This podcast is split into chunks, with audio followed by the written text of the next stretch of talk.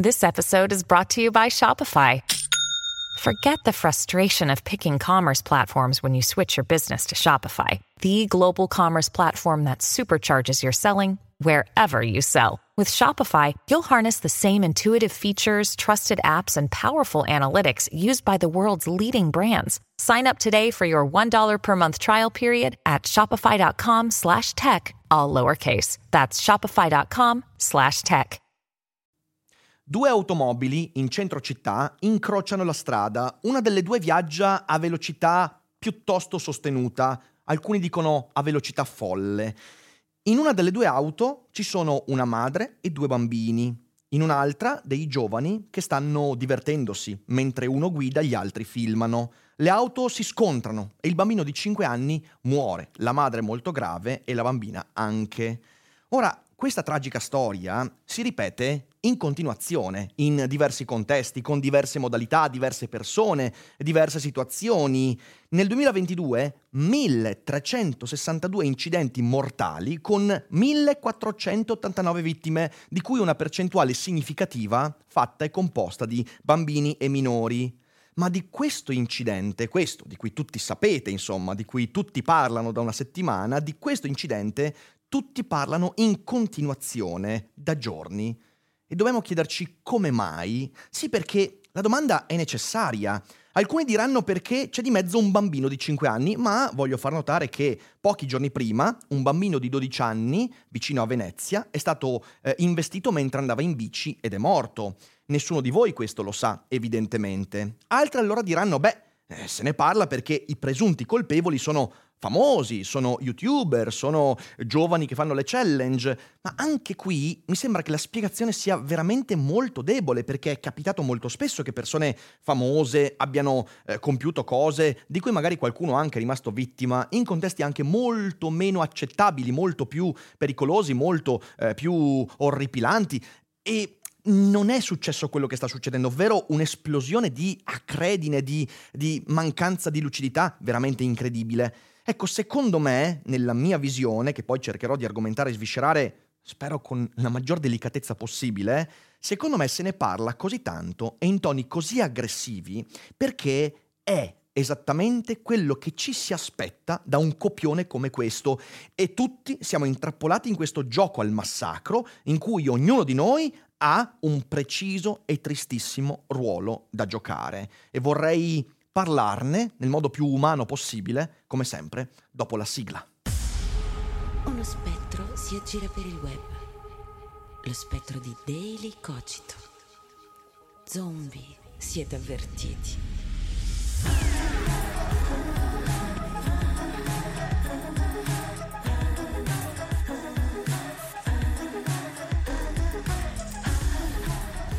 Se c'è una cosa che ho imparato a fare in questi anni di lavoro sul web, in questi anni di esposizione pubblica, di commento anche dell'attualità, con il mio stile, le mie parole, le mie idee, beh, quella cosa è saper aspettare, saper decantare le cose, attendere perché la lucidità non è una cosa legata all'istinto, all'immediato.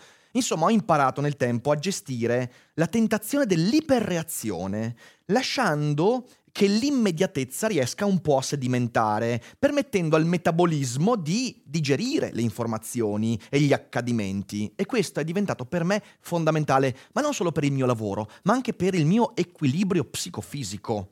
Quando siamo tentati di parlare subito di qualcosa di cui tutti parlano, ecco che quella tentazione va frenata con ogni, con ogni, forza possibile, perché il contrario è il caos che stiamo vedendo esplodere Ogni tanto ci casco, ogni, al- ogni, tanto ci riesco, ogni tanto invece ci riesco solo a metà, eh, ogni tanto invece finisco nella, nella, nella, colpa che oggi attribuisco ad altri. Anche a me è capitato di aggiungere rumore al rumore, caos al caos, però cerco sempre di accorgermene, di frenare, soprattutto quando qualcosa di veramente, veramente tragico che tocca le vite umane in profondità eh, succede come quello che è avvenuto in questi giorni.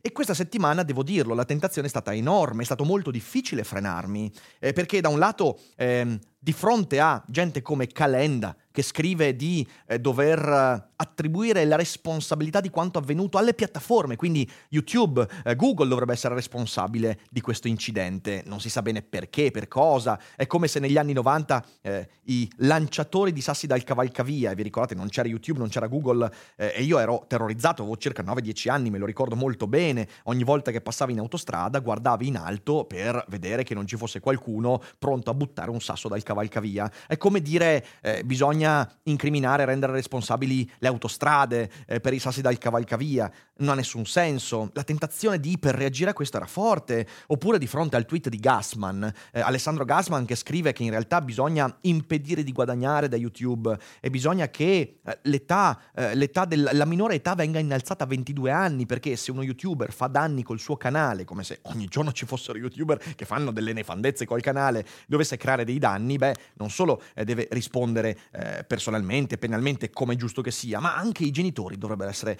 eh, colpevoli. E poi in risposta a quel tweet qualcuno gli dice, beh, mi sembra un po' uno stato di polizia, e Gassman risponde, sì, è necessario. Insomma, benvenuti in Oceania 1984. Mm, di fronte ai forcaioli ho letto, ho, letto influencer che, mm, che, che, che, dicono di giustificare nel caso il padre di, questi, di questo bambino dovesse volersi far giustizia da solo, esprimendo questa idea eh, che emotivamente può anche essere comprensibile, io l'ho detto anche in passato, certo puoi capire perché un genitore vada completamente fuori di testa di fronte a una cosa del genere, ma un conto è pensarlo in cuor mio, un conto è esprimerlo pubblicamente quasi dicendo che se lo facesse diventasse un eroe, quindi questo forcaiolismo che vedo dappertutto, ehm, oppure dall'altra parte quelli che si buttano a capofitto eh, sapendo che eh, uno degli youtuber, non so se quello alla guida, non credo sia ancora stato dichiarato, era positivo alla cannabis, allora ecco, vedi che il problema è la droga, è la cannabis, allora quelli che parlano di legalizzazione devono essere messi tutti via. Insomma, questa cosa, vi giuro, con questo casino incredibile la, la, tentazione era molto molto forte di creare subito un video, di creare un contenuto che, che arrivasse a quante più orecchie possibile. E perché c'era questa tentazione? Era come se il mio ruolo, il mio ruolo di eh, influencer culturale, di autore di filosofia, divulgatore e via dicendo, il mio ruolo mi imponesse di dire quello che da me ci si aspettava. Perché questa è la tentazione. Il pubblico mi riconosce come quella roba lì quella roba lì, quel ruolo è ricoperto di aspettative, ecco allora che devo corrispondere alle aspettative, devo giocare nel mio ruolo. Quindi mh, mm, ci si aspettava che da filosofo io facessi un video subito citando Beccaria, Cesare Beccaria, con dei delitti e delle pene, eh, aggrappandomi al discorso sul garantismo e via dicendo, oppure che da filosofo parlassi dell'educazione, che sì, insomma, questi youtuber che fanno challenge e che minano alla base il lavoro degli youtuber sani, eh, come quello che faccio io, eh allora sì, sì, questo poteva essere eh, l'aspettativa sul mio ruolo, oppure da youtuber eh, ci si aspettava che io parlassi della categoria o che mi sottraessi alla categoria dicendo beh guarda non facciamo di tutta l'erba un fascio, no? non tutti gli youtuber sono così e via dicendo, oppure da giovane, io sono ancora giovanissimo lo sapete, eh, invitando a non fare generalizzazioni, invitando a non creare questo sconto, scontro intergenerazionale, anzi rincarando la dose e dicendo guardate che questo problema educativo è legato a come i genitori hanno cresciuto, tutte cose che abbiamo letto, di cui i social sono strapieni, questo era il mio ruolo, oppure da liberale, da liberale denunciando gli autoritari e dicendo no, attenzione, non facciamo i processi alle intenzioni e via dicendo. Insomma, ragazzi, la tentazione di giocare nel mio ruolo era molto molto forte e avrei potuto fare un video già il giorno dopo, adottando queste prospettive. Perché? Perché sono prospettive soltanto falsamente ammantate di riflessione, perché sono prospettive preprogrammate. I ruoli che ci diamo hanno già un connotato fatto di aspettative rispettate. E quindi è come un po' come quei giornalisti che, eh, aspettando la morte di Berlusconi, già hanno preparato l'articolo, così appena esala l'ultimo respiro, boom, sono il primo ad arrivare. E questi ruoli hanno lo stesso, scusatemi la ripetizione, ruolo, quindi avrei potuto fare il video già il giorno dopo. In realtà io ho letto la notizia eh, la sera stessa in cui Repubblica l'ha pubblicata sul suo sito e se avessi risposto al mio ruolo eh, avrei prodotto il contenuto basandomi su quello che da me ci si aspettava. Il problema è che in questo modo sarei diventato parte del rumore, anzi peggio, parte del problema che comunque con quel contenuto avrei voluto, non dico risolvere, ma affrontare. Perché oggi parliamo di questo, parliamo del ruolo dei nostri ruoli e di quanto in realtà questo gioco di ruoli ci sta distruggendo.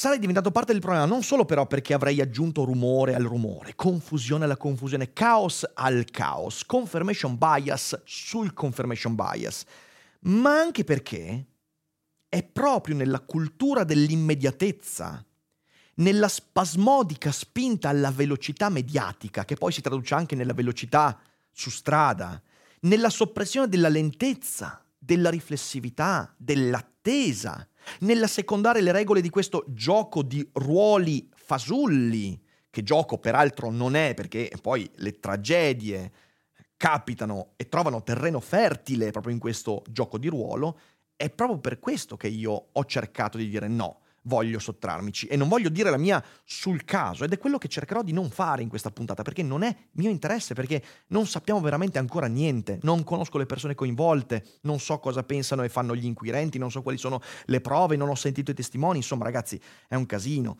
E sono tutte queste cose alimentate dalla nostra totale incapacità di restare in silenzio anche solo per poche ore, perché tutti abbiamo un ruolo o tutti vogliamo averlo. Oggi io non voglio parlare dell'incidente, lo ribadisco, io non ne so nulla. E quando dico non ne so nulla non è semplicemente dire eh vabbè eh, ho letto solo, no, è che le notizie che mi arrivano sono molto contrastanti, hanno pochi ragionamenti, hanno eh, poche testimonianze dirette, quindi bisogna aspettare e capire cosa le indagini diranno, questa è proprio la cosa basilare, ok? Io non so nulla di questo incidente e posso solo mangiarmi la lingua quando sento la necessità di esprimere qualsivoglia opinione a riguardo dell'incidente su chi è colpevole, chi vittima, chi eh, innocente, chi, eh, chi, chi, la causa, quale la causa. E, sarebbe solo un confirmation bias applicato al peggiore dei casi possibili. Ora, quando si fa confirmation bias su una partita di calcio, lo puoi anche scusare. Eh, su un bambino morto e um, delle famiglie distrutte, sinceramente non me la sento.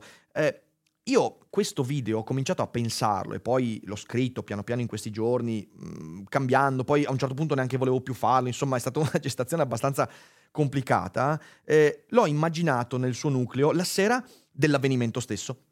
Quando sono andato, eh, ho conosciuto la notizia tramite Repubblica sul sito, stavo per andare a letto, ho aperto il sito, ho visto questa notizia, ho detto, oh Cristo, non conoscevo gli youtuber e visto che volevo capire un po' da dove arrivava questa cosa, sono andato sul loro, sul loro, canale e ho aperto il loro ultimo video, l'ultimo video pubblicato prima della tragedia, quello in cui eh, stanno 24 ore su una zattera, e ho aperto i commenti, i commenti recenti, ordinandoli dai più recenti, e ho trovato, ho trovato un disastro, ragazzi, ho trovato un disastro che mi ha fatto stare, ma- già, già la notizia mi ha fatto stare malissimo, eh, ma i commenti che ho trovato mi hanno fatto stare veramente male, di merda, mi hanno angosciato, non, so, non ho quasi dormito quella notte perché, perché ho letto dei commenti terribili, eh, perché di fronte a una tragedia come quella avvenuta, di cui ancora veramente non si sapeva nulla, però Repubblica aveva già il titolo pronto a causa di una challenge, anche se la cosa non è comprovata, non è dichiarata dai, dagli inquirenti, ho trovato commenti come spero che la morte vi perseguiti per sempre. Eh, spero che qualcuno non vi faccia arrivare in galera. Eh, auguri fra i peggiori del mondo. Tutte cose, di nuovo, attenzione, che istintivamente si capisce, certo, è comprensibile l'istinto di dire mannaggia oppure di peggio. È comprensibile esprimere la vendetta, esprimere questo senso di giustizia completamente storto e sbagliato nella propria intimità. Ma il fatto che non ci sia poi quel filtro che ti fa dire, sì, ok, però un conto è sentirlo io come l'istinto a fare del male, via dicendo, un conto è metterlo in atto in un'opinione online, eh, quella roba lì un po' pericolosa, ok? E mi ha fatto stare molto male perché ho visto male, quello dell'incidente, della tragedia, male, che si aggiungeva ad altro male, quello dei commenti, degli auguri di morte, della, de, de, de, della galera vita, prima di sapere qualsiasi cosa, qualsiasi cosa, perché già in questi giorni cominciamo ad avere qualche cognizione di cosa è successo.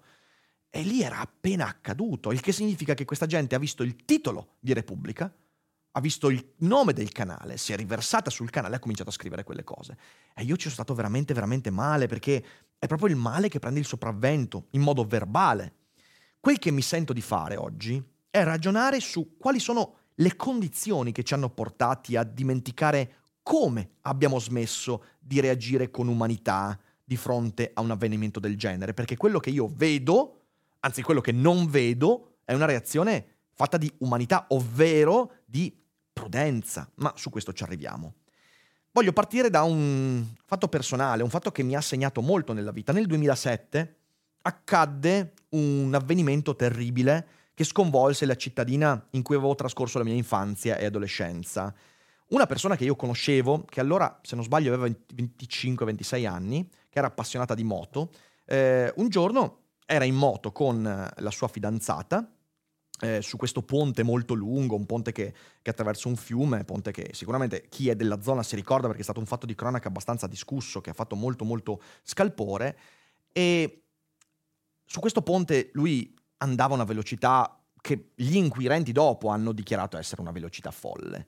Lo faceva spesso, solo che una volta dai cespugli dietro il ponte è spuntata una bambina con la bicicletta. E lì è successo un incidente terribile, un incidente terribile in cui sono morti tutti e tre. E le scene, peraltro, lì ci fu uno scandalo perché alcuni, eh, alcuni fecero delle foto e la scena non era particolarmente bella.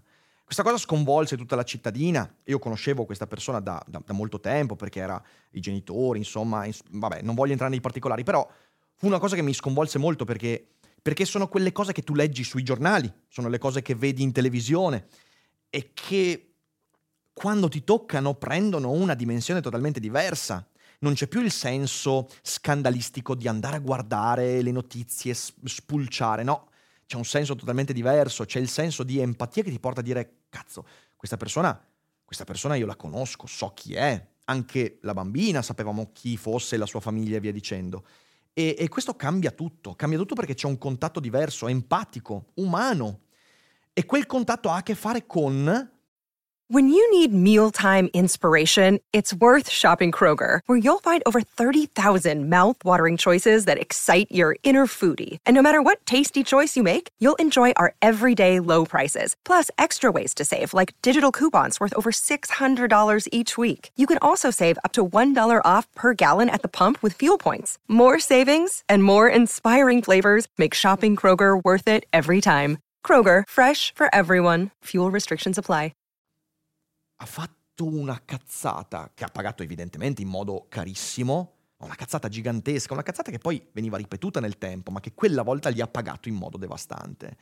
E la prima sensazione che ho avuto è stata anche per me quella della rabbia, io me lo ricordo molto bene, la rabbia. Però poi è subentrato subito il a quante persone può essere capitato questo? Quante persone hanno fatto una cazzata del tipo correre in moto su quel ponte? Lo fanno in tanti, vi posso assicurare che questa cosa non ha cambiato il fatto che su quel ponte che è molto dritto e, e chiama la velocità, tante persone accelerano senza pensare a tante conseguenze. E, e quell'empatia ci porta soprattutto a vedere quando siamo noi a compiere certe cazzate e magari siamo baciati dalla fortuna e quell'avvenimento non porta delle conseguenze veramente devastanti. Attenzione, io con questo non voglio dire che, oddio, le vittime sono quelli che hanno causato l'incidente. Eh, voglio dire che ci manca un pezzo quando leggiamo e fruiamo di queste cose. In questi giorni io non riesco a evitare il parallelismo con quanto accaduto a eh, Casalpalocco, quindi con questo incidente degli youtuber. Per quanto ci sia una differenza netta, gli youtuber sono tutti vivi e vegeti e stanno bene, eh, hanno causato danno fisico soltanto alla mamma, alla bambina e ovviamente ucciso il bambino. Eh, la differenza con il mio, il mio, conoscente di anni fa è che lui invece ci ha rimesso la vita insieme alla sua fidanzata, quindi eh, c'è questa differenza, ma non riesco a provare una differenza nell'approccio emotivo che ho adottato nei confronti di chi ha commesso questa cosa terribile. Accanto al fatto che io dal 2007 a oggi so che cosa è successo qui nel mio paesino, con quello che è successo a Casa del Palocco ancora le dinamiche devono essere accertate, quindi io sospendo comunque il giudizio finché non ci sarà un'indagine che dice le cose sono andate così e non mi fido dei giornali finché tutto questo non fa che creare hype, creare visibilità e via dicendo. Non c'erano i social nel 2007 e la frase dominante era non c'è nulla da dire. Io sono stato al funerale, mi ricordo perfettamente, la cosa che si diceva è che cazzo vuoi dire? Che, che cazzo vuoi dire? Cosa, cosa, cosa serve il linguaggio? Immagina voi se qualcuno avesse cominciato a scrivere, eh, però, eh, cioè, nel senso, eh, attenzione adesso per quelli che hanno moto e via dicendo. No, non c'è un cazzo da dire. Perché? Perché è successa una roba che valica qualsiasi ruolo che abbiamo. Non è che il sindaco o il filosofo o il prete o dovessero stare nel loro ruolo, perché di fronte alla tragedia, e questo eh, l'hanno capito ancora i greci, di fronte alla tragedia non c'è ruolo che tenga. E noi oggi invece abbiamo costruito un sistema mediatico virtuale in cui sopravvive solo il ruolo. E questa cosa, ragazzi, ci sta mangiando dentro, ci sta proprio divorando dentro. Eh, e anche oggi, anche oggi non c'è nulla da dire. Solo che tutti dicono, tutti parlano e lo dicono nel momento immediato, nel minuto successivo all'evento. E sapete perché? Perché nel gioco di ruolo in cui siamo intrappolati ci si aspetta che tu, chiunque tu sia, abbia la verità in tasca e un'opinione forte che ci dia l'illusione di poter esorcizzare il male. Perché quei commenti sotto ai video dei borderline non sono altro che un voi siete un'altra specie, voi siete in un altro universo, voi siete alieni, io, colpifero io che potrei mai cadere in una cosa del genere, che è proprio la sicumera di chi poi dà per scontato di essere dalla parte del bene e poi magari compie un errore, compie un, un, fraintendimento e compie una cazzata incredibile che paga molto molto cara. Eh, ricordo sotto, sotto, a quel video uno dei commenti che mi ha colpito di più è quello di questo, di questo signore che dice io sono un insegnante di 50 anni, 55 anni, 60, non mi ricordo, ed è una vita che provo ad educare, a educare questi ragazzi, eh, ma in realtà sono una generazione perduta. E mi viene da dire, forse l'educazione che hai dato potrebbe essere un problema, non abbiamo il riscontro, non sai se i tuoi studenti magari in qualche altro caso hanno compiuto cose che tu ritieni riprovevoli, non sappiamo se tu magari sei stato baciato dalla fortuna e una volta hai accelerato eh, in autostrada un po' troppo o in una strada e semplicemente non è capitato che il tizio attraversasse la strada in quel momento. Ragazzi, ma dove cazzo l'abbiamo messa l'umanità? Perché anche l'insegnante sotto al video dei borderline deve fare l'insegnante e non l'essere umano. Cazzo. È una roba che mi, sco- cioè, veramente mi, mi, mi, disturba. E a quel punto lì, quando tutti hanno il ruolo fatto e finito, quando tutti devono stare su quel cazzo di palcoscenico che è la vita, non importa quanti morti, non importa quanta sofferenza, non importa quanta incomprensione, no, allora hai il Gasman che scrive il tweet dicendo ecco, dobbiamo evitare che gli youtuber esistano. Eh? Gasman purtroppo si dimentica che lui ha un solo modo per, essere, per avere successo ed è avere il papà giusto, evidentemente. Poi ha il tweet di Calenda e Calenda che scrive facendo campagna elettorale, mannaggia me che ti ho votato Carlo Calenda e scrive che in realtà bisogna regolamentare i social e bisogna fare una legge per questi social e così si accaparra qualche voto in più perché ah, l'indignazione popolare, queste persone che vogliono trattare come alieni, colpevoli, eh beh, eh, si legheranno a Carlo Calenda e poi hai i tweet, eh, i tweet que- e poi hai i tweet dell'amico Matteo Flora io voglio citarlo qua, ho avuto una mezza discussione con lui su Facebook e non dirò nulla di personale perché come sapete io ho stima di Matteo, però in questi giorni Matteo Flora mi è diventato parte integrante di questo rumore. Il tweet in cui eh, si mette ad accusare Sony e le aziende punta l'attenzione sulla monetizzazione del canale che, Matteo, è sicuramente un problema, non c'è alcun dubbio. Ma proviamo a chiederci se è il problema di adesso. Cioè, veramente noi, tu, devi stare in quel ruolo lì, sei il CEO di The Fool, ti occupi di, eh, di, di, eh, di questioni giuridiche, marketing, di aziende, di reputazione digitale, lo sai che lo fai benissimo. Ma sono i giorni giusti per questo. È quello il punto essenziale. Eh? È il tuo ruolo ciò che deve avere un ruolo in questo momento? Secondo me no. E per quanto uno possa dire le cose giuste, che adesso andremo anche un po' a analizzare, il problema è sempre la tempistica. E la tempistica, lo sappiamo benissimo, cambia tutto, cambia la percezione. La tempistica di una denuncia come quella di Matteo Flora può sancire, se viene fatta troppo presto, una recrudescenza della cattiveria che si aggiunge alla cattiveria, oppure un aiuto alla comprensione di un evento che può avvenire soltanto quando c'è un po' più di lucidità. E a me dispiace quando gli amici contribuiscono alla distruzione della lucidità. E secondo me quello è quello che è successo. Ognuno ha il suo ruolo, ognuno ha il suo copione, le aspettative da, eh, da onorare, da curare, le opinioni da validare, la community da accontentare. E mi sono rotto i coglioni di questa cosa qua.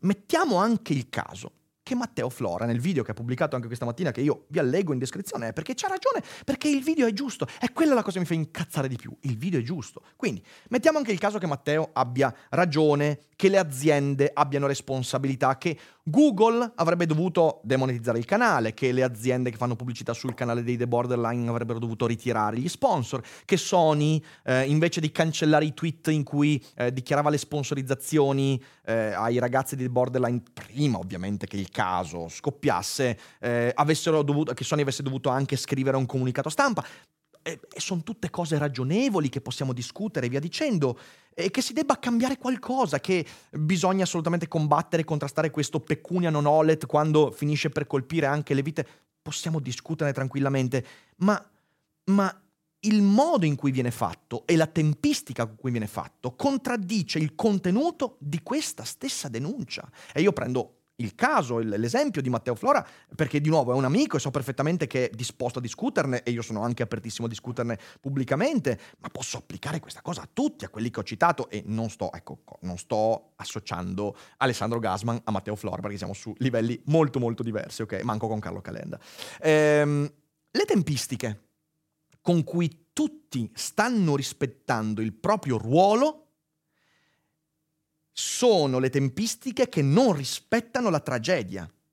E infatti questo rispetto del ruolo, delle aspettative, ha a che vedere con la convenienza e non con la comprensione, con l'engagement e non con la lucidità. Ed è chiarissima questa cosa. E l'unico motivo, io lo dico, è, io l'unico motivo per cui sto facendo questo video è denunciare questa tempistica. E mi rendo conto che anch'io con questo video sto cadendo in questo problema. Il motivo per cui non avrei voluto parlare di tutto, di tutto questo. Ma secondo me c'è un problema e questo crea l'occasione di aprire una discussione. Non c'è spazio per la pazienza.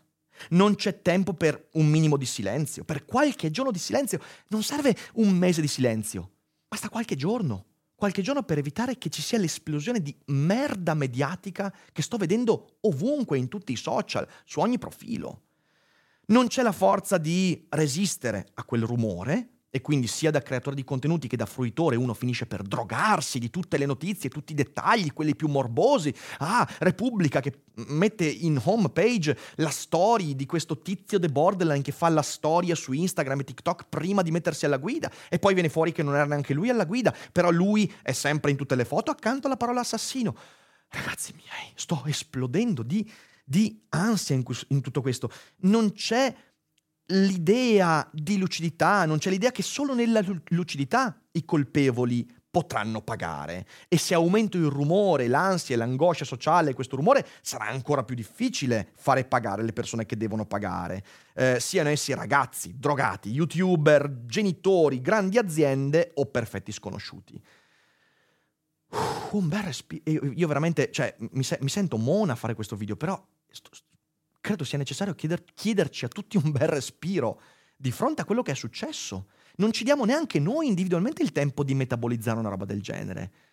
E subito, il giorno dopo, devo dire la mia, devo fare il video, la storia. Mamma mia, ragazzi. E la cosa peggiore è che questa cosa qua, questa, tutto questo, questo, questo fraintendimento collettivo, questa, questa opera di sociologia involontaria che stiamo costruendo, non è fatta, cioè è fatta certo dai Matteo Flora, dagli Alessandro Gasman, ma non solo da loro, eh, che almeno sono, vabbè, Matteo esperto in qualcosa, Gasman famoso in qualcosa, eh, e qualcosa potrebbero anche dirla giusta, ok? No, viene fatto da chiunque desideri prendere parte a questo orribile gioco di ruolo al massacro. Chiunque chiunque non si sia informato, chiunque abbia qualcosa di dirompente da dire. In questi giorni sto vedendo utenti con poche centinaia di follower di qua e di là che però vengono citati dalle testate perché dicono una roba veramente, veramente, veramente disturbante. Ah, eh, questa è disturbante, sicuramente cattura l'attenzione e la nostra umanità finisce nel cesso e ovviamente anche i contenuti di quello che è successo finiscono nel cesso. E vedete, Alcuni potrebbero porsi la domanda, ma questo gioco di ruolo, visto che ci imbruttisce così tanto, eh, cosa ci si guadagna a partecipare? E la risposta è un posticino al sole, creato dall'occasione della tragedia. E questo è veramente brutale da dire. Ora, riprendo l'esempio di Matteo Flora. Matteo nel suo video denuncia il fatto che eh, i brand e Google ci guadagnano facendo anche guadagnare gli autori del canale Borderline. Ecco qui vorrei dirlo, mi, mi sembra molto importante, eh, poi non voglio entrare nei contenuti, magari ne discuteremo io e Matteo nel momento in privato, in pubblico, vedremo.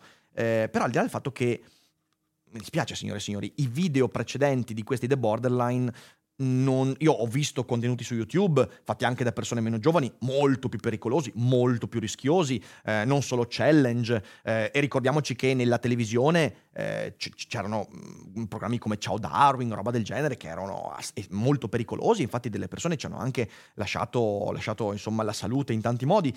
Ehm, quindi, dicevo, i video monetizzati del canale Borderline non sono direttamente collegati con il fatto che è accaduto. Eh, quindi se uno mi dice, beh, ma precauzionalmente bisognerebbe oscurare il canale o demonetizzare via dicendo, io ti dico, vabbè, è la tua idea, parliamone però, perché di nuovo sembra che sia la verità assoluta, sembra che sia la soluzione a tutto, ma io, ma, ma io, ma da dove piove questa sicumera del fatto che, ah, la soluzione è demonetizzare, la soluzione, ma, ma soluzione a cosa, sinceramente? Cioè, soluzione a cosa? a migliorarci intellettualmente come persone, forse, ma se non abbiamo almeno la pazienza di lasciarsi diventare le notizie, ha voglia a migliorarci intellettualmente. Quindi dicevo, Matteo dice che Google e i brand ci guadagnano e guadagnano sulla morte del bambino, eh, mentre lui ha demonetizzato il video.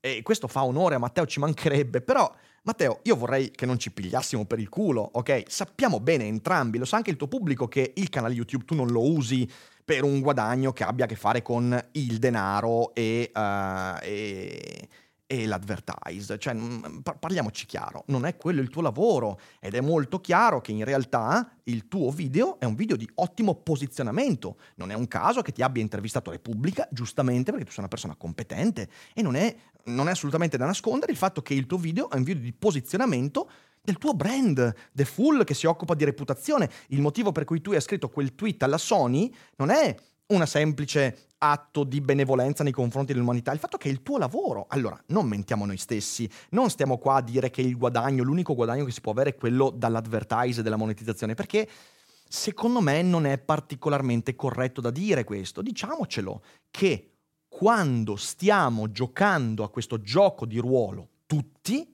lo facciamo tutti perché ne traiamo un guadagno.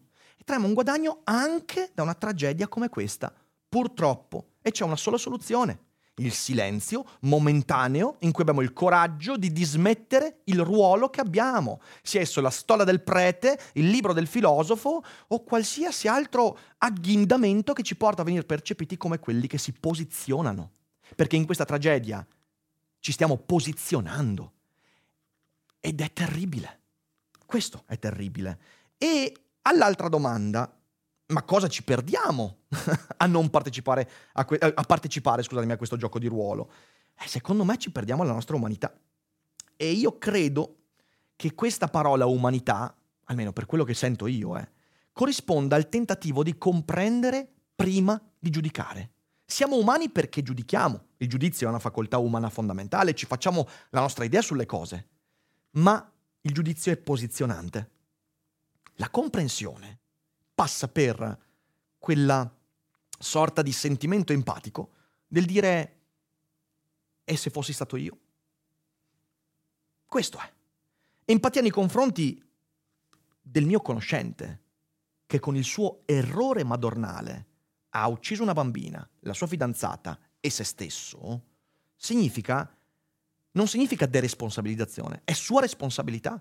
E se lui non fosse morto avrebbe pagato a carissimo prezzo, prima in coscienza e poi penalmente, come avverrà anche a chi è responsabile di questa tragedia, di Casal Palocco.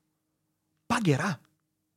Nella lucidità pagherà più chiaramente rispetto a in mezzo al rumore. Però questo l'ho già detto. Eh, ma il punto essenziale è che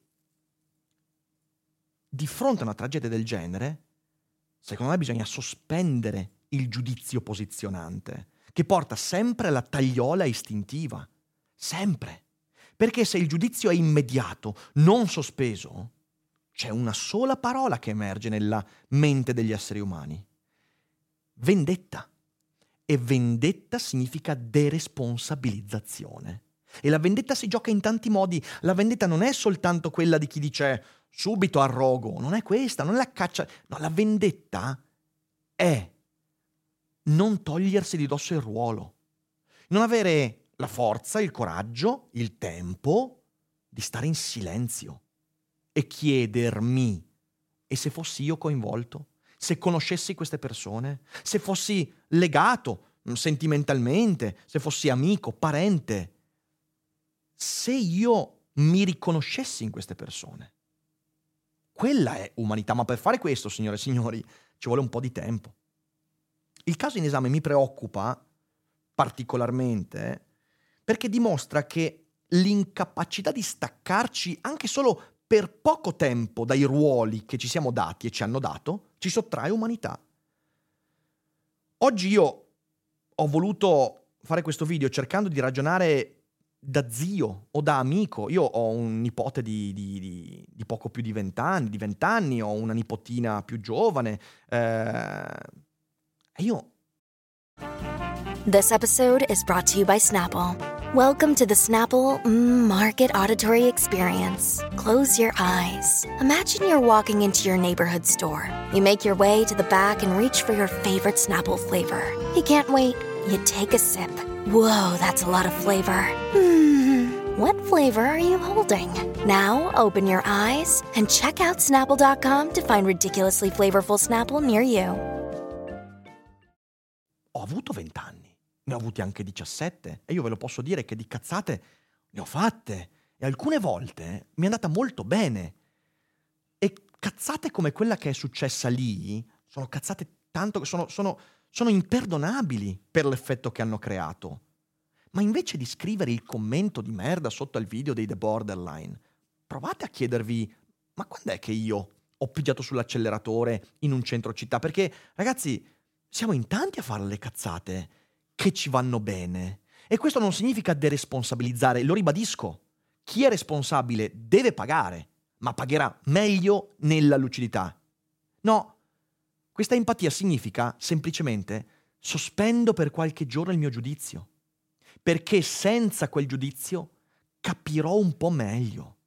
E questo lo può fare il giornalista, il politico, lo youtuber, la persona comune, semplicemente trattenendosi.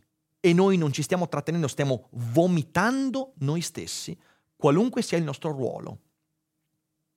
E lo so che questa è una voce nel deserto perché in realtà non cambierà un cazzo, eh. Se domani, domani succederà qualcos'altro di simile e ci sarà di nuovo questo vomito, ma io spero di poter sempre, sempre resistere a tutto questo. Dire, ok, ho un ruolo, la gente mi dà un ruolo, beh, di fronte a queste robe qua il mio, il mio ruolo non conta niente perché io ne so tanto quanto il muratore di Portofino, l'esperto di cyber security o Carlo Calenda non ne sappiamo niente in più o in meno.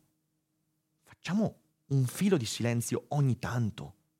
Diamoci il tempo di capire le cose perché sennò, sennò finiremo veramente ad essere ingranaggi. Eh. Il ruolo è l'essere un ingranaggio in una macchina in cui siamo pezzi di un meccanismo e quel meccanismo è la visibilità. Vaffanculo la visibilità quando muore un bambino, quando vengono distrutte famiglie, quindi ho cercato di ragionare un po' da zio, da, da, da amico, eh, da, da, essere umano che ha fatto degli errori, che sa che potrebbe farne ancora, come tutti voi li fate, eh? tutti noi li facciamo, siamo fallibili massimamente e alcuni fallimenti li paghiamo tanto, molto più di quanto ci meritavamo, altri fallimenti non li paghiamo mai perché in realtà ci va bene, perché non colpiscono nessuno, però li facciamo e a volte siamo sfigatissimi e ci va veramente male. Il più sfigato di tutti, evidentemente, è il bambino che ci ha rimesso la pelle, perché lui sicuramente non, non, non saprà neanche che tipo di individuo, che tipo di ruolo potrà avere. Ma dire alla forca non lo riporterà indietro e non ci renderà migliori, non ci esenterà dalle nostre stronzate che poi pagheremo a volte e pagheremo meno altre volte. Parlo da ex adolescente che di stronzate ne ha fatte, ma di nuovo che è stato baciato dalla fortuna. Non ho mai avuto conseguenze di stronzate che ho fatto. Ovviamente non mi metto a fare un video dicendo ah io ho fatto questo, questo, questo. Sapete anche perché? Perché tante me le sono dimenticate. perché le stronzate le ricordiamo soprattutto quando ci sono conseguenze. E quando non ci sono, spesso siamo fortunati. In quella fortuna dovremmo avere la serenità di dire ok, me ne sto in silenzio per qualche giorno. Sto in silenzio, ascolto, vedo, aspetto che gli inquirenti capiscano cosa è successo. Poi se viene fuori che questi erano tutti drogati, tutti lì a filmarsi, anche quello che guidava, andavano ai 150 all'ora e, e, e, come dicono alcuni testimoni, quando sono usciti dalla macchina hanno cominciato a ridere, scherzare e fare filmati. Se gli inquirenti diranno che è così, io mi atterrò ai fatti e dirò, beh, che merda. Ma devo adottare un po' di prudenza. Solo dopo, solo dopo quella prudenza, dopo quell'attesa, può anche giungere il ruolo il giudizio, il meccanismo, l'aspettativa, ma solo dopo, solo in seconda battuta e non è detto che debba arrivare. Uno può anche dire è successa una cosa terribile. Non c'è bisogno di dire granché. Solo dopo giunge il filosofo, che non ha comunque risposte. Perché se io adesso mi mettessi a dire, eh beh, la soluzione è, la soluzione è regolamentare Google. Ma non mi sembra che Google sia responsabile di questa cosa non mi sembra che ci sia un'epidemia di youtuber assassini in giro per il mondo, ok? Eh, ah, allora è colpa dell'educazione della scuola. Eh, è la solita cosa che si può dire tranquillamente di, di, di, tutto, dell'ascesa dei 5 Stelle e degli youtuber che fanno incidenti in strada. È colpa di TikTok, dello swipe, è colpa delle dopamine, è colpa dei genitori, è colpa dei soldi, del capitalismo, del matriarcato, patriarcato e di mm, Nosferatus. E va bene, mm, ma cosa abbiamo risolto? Se non aver corrisposto di nuovo a quelle aspettative, a quel ruolo. Ecco, io non ho risposte, perché di fronte a queste tragedie c'è solo irreversibilità, non si torna indietro. E come ci è capitato di dire qualche anno fa, possiamo solo cercare e sperare di essere un po' migliori domani. Ma abbiamo visto che questa cosa non succede. L'unica parola, l'unico, l'unico invito, che veramente è un invito che io faccio a tutti, sperando di non aver tediato con questo video, che non so neanche come verrà preso, è siamo prudenti, adottiamo un po' di prudenza, perché è la prudenza che ci fa un po' più umani, è la prudenza che ci fa evitare di essere forcaioli impazziti, è la prudenza, è il sapere che prima o poi magari non capita a me, ma capita a mio nipote, a mio figlio, a mio cugino, a mio padre, di essere dall'una o dall'altra parte, capita a qualcuno prima o poi, signore e signori, capita. Il che non significa deresponsabilizzare, significa essere prudenti e che se viviamo con addosso il ruolo che vogliamo gli altri ci incollino per convincerci di essere immortali, moriremo stupidi e stronzi. E basta. Questo è quello che avevo da dire oggi.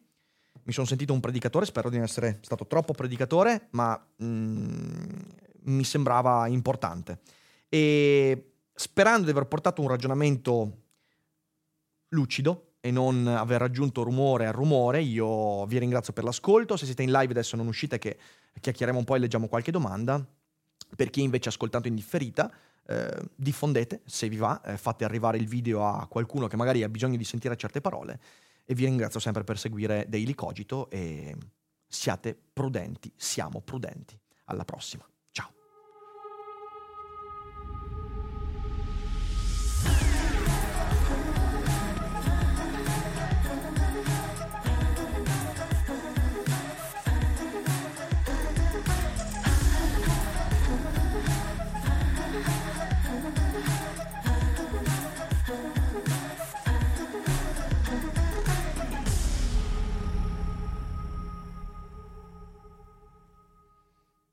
Hiring for your small business? If you're not looking for professionals on LinkedIn, you're looking in the wrong place. That's like looking for your car keys in a fish tank.